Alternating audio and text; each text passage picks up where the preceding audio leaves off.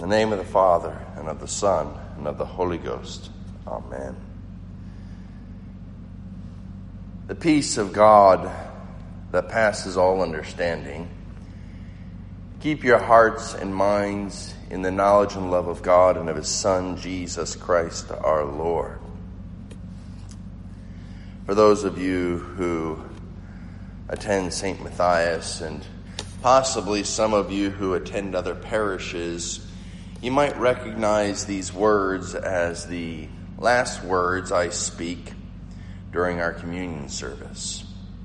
They are the words that begin the blessing prior to the recessional or the last hymn. And these words come to us from the Holy Scriptures. St. Paul spoke them in his letter to the Philippians in chapter 4, verse 7. And I was drawn to these words this past weekend when Bruce passed away. In all honesty, I didn't really have an opportunity to get to know Bruce that well.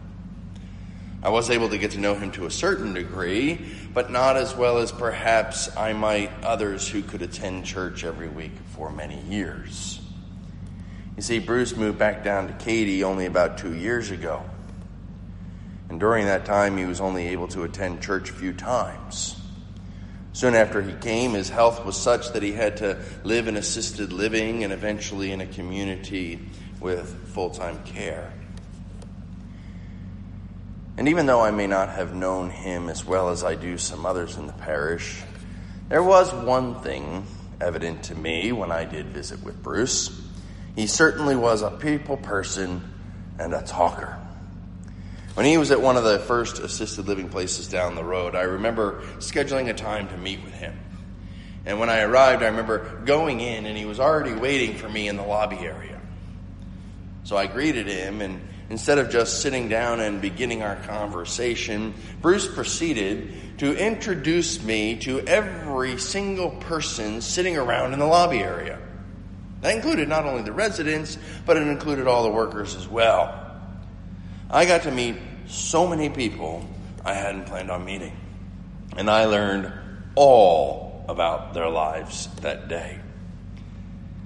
And after we got done the introductions, I was taken on a whole tour of the facility. I think we walked each hallway, the dining room, the activities room, finally Bruce's room. And I think we even got into an area of the building that we weren't supposed to be in. But with each room we entered, Bruce seemed to know every one of the other residents. And I have to admit, maybe I shouldn't admit it, but I really started to wonder how long I might be there that day.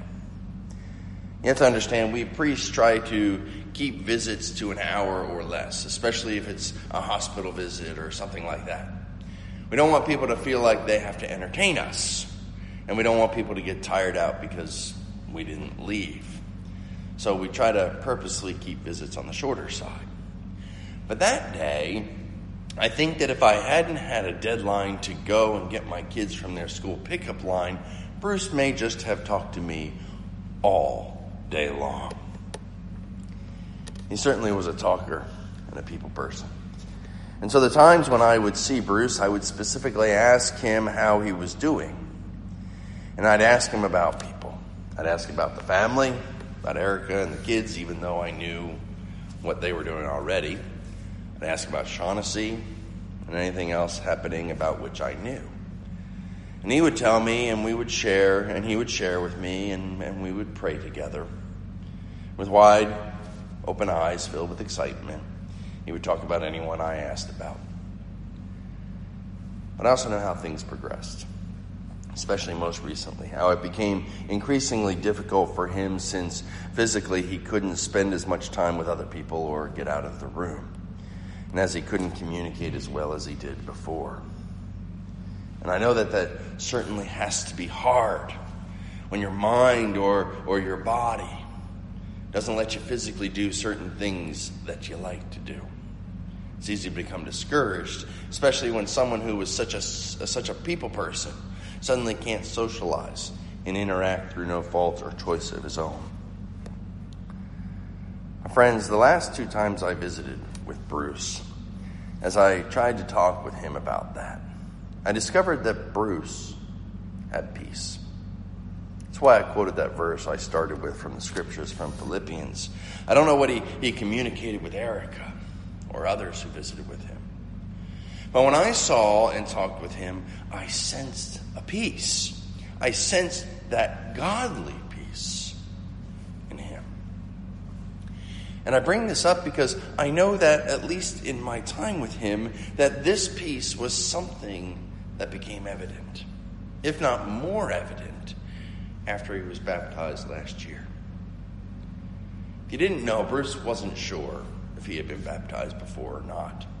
And as he came to know the Lord more over the past couple of years, he wanted to be baptized or reaffirm his faith if he had already been baptized. So that's what we did. With the family around in his room, we conditionally baptized him in the name of the Father and of the Son and of the Holy Ghost. And with that baptism, with that new life in Christ, there came a peace. A peace from God. A peace that really is beyond anything else this world can offer. I mean, in this world, we have a lot of things that can give us a sense of peace. We have money. We all know that money can bring about great worries. And so when we have enough money, when the bank accounts aren't dried up and when the bills aren't piling up, we have a sense of peace because that worry isn't there. We have family. Family can certainly give us a sense of peace, especially if it's a family that likes to laugh together and who all get along for the most part. So there are certainly some worldly things like that which can give us peace. But ultimately, those things can change. Those things won't necessarily endure. Money can go, jobs can go, family can go just as quick as they came. Life circumstances can change in the blink of an eye. And so these temporal things are just that temporal. So they never offer a true inward peace.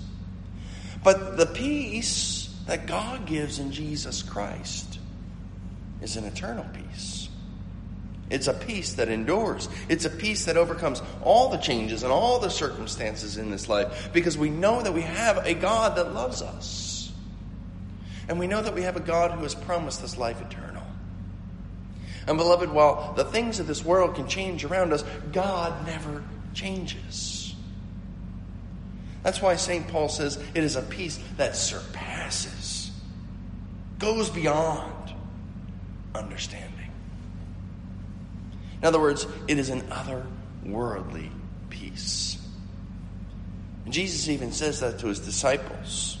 After his resurrection, Jesus comes to his disciples and he, he breathes the Holy Spirit upon them and he says, Peace I leave with you, my peace I give unto you but not as the world gives. Let not your heart be troubled, neither let it be afraid. It is a peace that rests solely on the unchanging God who has redeemed us through Jesus Christ. When we are in Christ, when we know in our hearts that we belong to Him, we have a peace. We have a, a peace that knows that God is in control of our lives.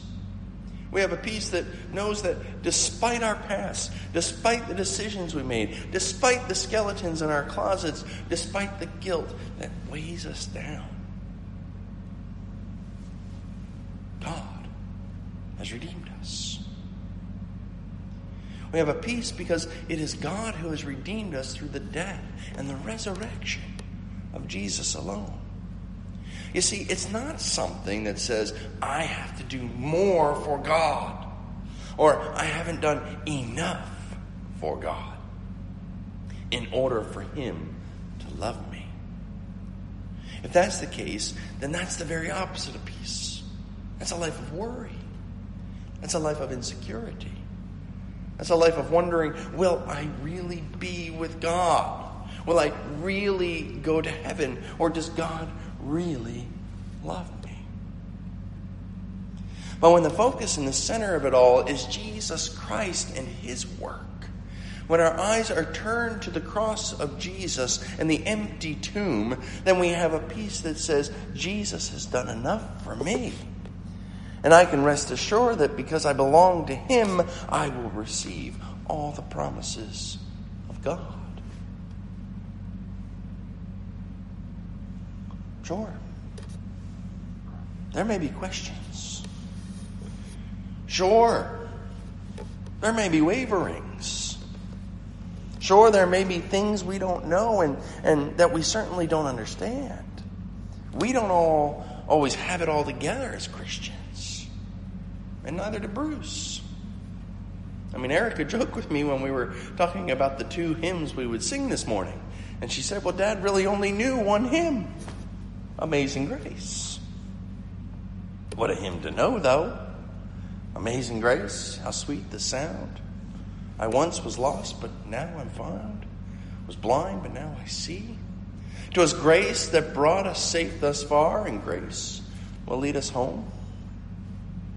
Great hymn.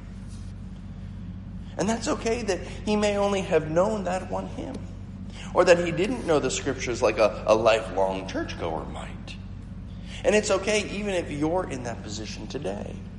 Because it's not all about what you can offer God, but about what God has offered and done for you. Friends, in Jesus, Bruce found and experienced that peace of God's amazing grace. And beloved, I fully believe he would have each of us enjoy and stand firm in that same peace with him. The peace of God that passes all understanding. Keep your hearts and your minds in the knowledge and love of God and of his Son, Jesus Christ. Amen.